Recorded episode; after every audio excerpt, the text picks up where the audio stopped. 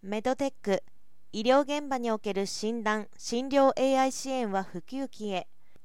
各種産業医療分野の仕組みと先進 IT などと掛け合わせて新たな価値を創出します。X テック製品サービス市場が進展しています。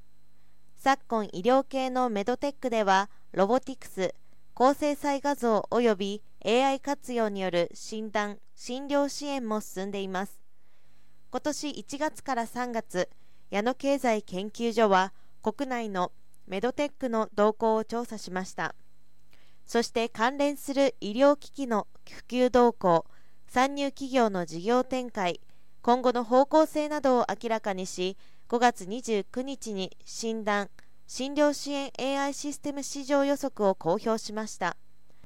日本では特に画像診断分野での AI 利用が活発であり内視鏡画像診断支援 AI システムが初めて薬事承認を取得したことを皮切りに製品・サービスの上司が進みます。2月時点で放射線画像分野を中心に30品目以上の AI 利用機器が薬事承認認証を取得。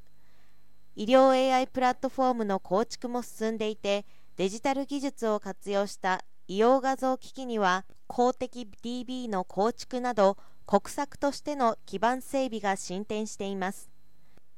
規制面でも AI 利用機器に対する枠組み構築に向けた動きが見られ新型コロナ対策として AI 製品の早期承認や伊打点制度の導入ダッシュ 4SAMD の策定などが行われています。医療分野での AI やデジタル技術の活用が一層加速することが期待されます。医療現場における AI の活用は拡大していて診断・診療支援 AI システム市場が黎明期から普及期にシフトしつつあります。